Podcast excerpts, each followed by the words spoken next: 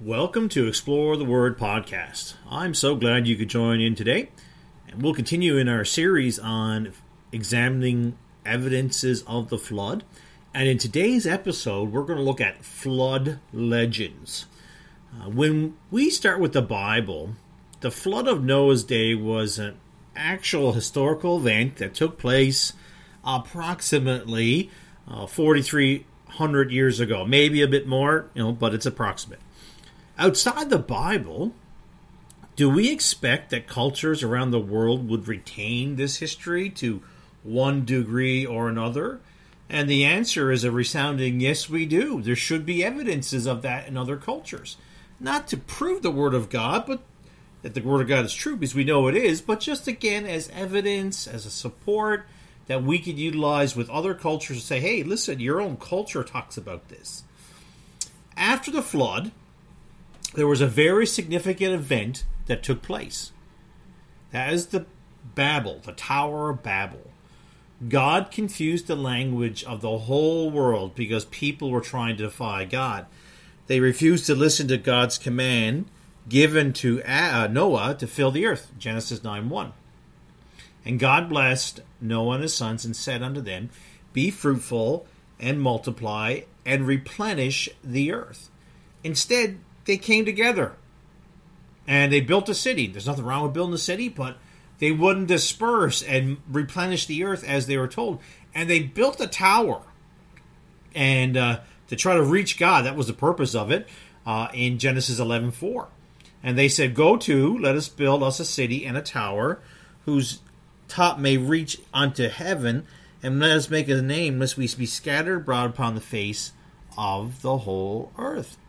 So God came down and confused the languages, and different families came out of Babel speaking differently. Could you imagine going to work in the morning, understanding what everybody's saying, and before quitting time on the end of that day, there's a pile of different tongues being spoken, and you don't have a clue what's being said by the other?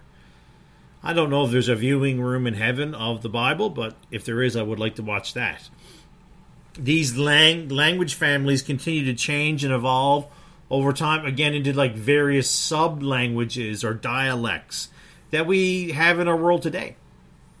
So, splitting of ways at the Tower of Babel is significant for many reasons. When these people went their own ways at that moment, you know, that day when the languages were split, they took with them the same history, though which was Genesis chapter 1 to Genesis chapter 11. They took that history and they poured it with them to every part of the globe that they went. We have to expect that numerous details of this history will be embellished. Major events are lost over time, names change, and so on. And names changing is not like a reason not to believe it's true. We see names change here all the time. Uh, so we can expect cultures to retain to retain some of the true history of the flood. Obviously, it's not error free. Thankfully, we have the Bible, and the Bible is absolutely perfect without error. So we have that. So, is there flood legends according recorded in other in other cultures? Absolutely. As I was reading this up about this, uh, I was really surprised to find that there was at least 300 cultures worldwide that have some sort of flood legend in their culture that they have taught throughout time. And I'm going to give you some of those. So, Hawaiian culture have a, a flood record that tells of a time long after death of the first man the world became wicked and a terrible place only one good man was left. His name was Nua. He made a great canoe, filled it with animals. The waters claim covered all the earth, killed everyone except for Nua and his family and the animals that were in his canoe. Okay, flood legend. Chinese, uh, uh, northern part of China, has a flood record of Fua. His wife and his three sons and three daughters escaped a great flood and were only people alive on the earth. Miao culture, which represents people from southern China, uh, Vietnam, Laos, Thailand, you know, that part of the world, said it rained for 40 days and then 55 days of mist. The whole world was flooded. Noah, a little play on uh, Noah, and his family survived on a great boat along with male and female of the animals. Tanzania, their flood uh, legend goes like this Rivers began to flood. God took two people to a great ship. He told them to take lots of seed, to take lots of animals. The waters eventually covered the tallest of the mountains. The flood stopped. They let a dove go to see if the land was ready. The dove returned. Later, they released a hawk, which did not return. Uh, then they left the boat and took the animals and seeds with them. Now, if you are familiar with the story of Noah and the flood, you would see that there's certain details that certainly do coincide with the biblical record. It's pretty amazing. As well as seeing names for Noah, there's, uh, well, sorry, outside of the, the flood story, we see numerous languages for a name for Noah. Uh, and uh, here's a few in uh, German, Scandinavian, and Nua. Uh, East Africa is Timbanat. Uh, in Central Asia as Naman. In India as Manu. Ottawa, Native American tribe, it's Nanbajab. Uh, Ottawa tribe, this is interesting, comes from the Manitoulin Islands and the Bruce Peninsula. So it's very close to where we are in the GTA if you live in this GTA area listening. So a tribe that lived here long before the Europeans arrived had a name for Noah and the flood. Isn't that incredible? I mean, we are far away from the Middle East, uh, where the Mount or, or the Noah's Ark rested and the people began, and uh, and the cradle of civilization they call it. Amazing.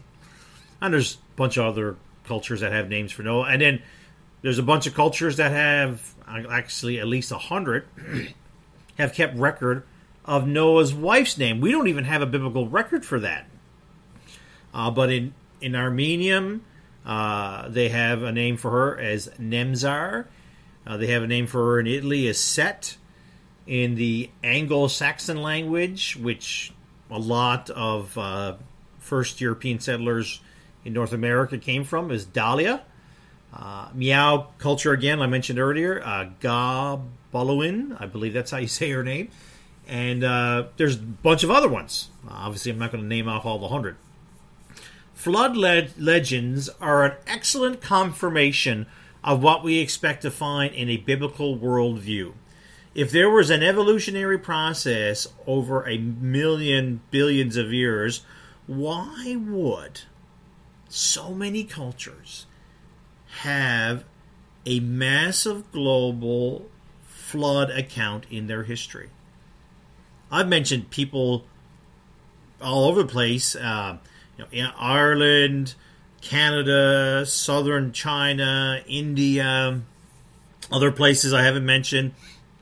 Uh, Aztec people, so Central America, you know, part of uh northern uh, South America, um, Pacific Islands, Alaska, Ethiopia, Persia, which is Iran, and many others.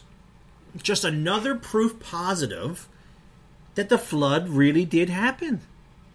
Flood legends are useful, as I said in the beginning, in us presenting the gospel as well, and in witnessing that you know their own lang- their own culture, cultural group has a history of a worldwide flood, and we could use the flood and creation and the Babel legends for you know reaching these people with the gospel of Jesus Christ.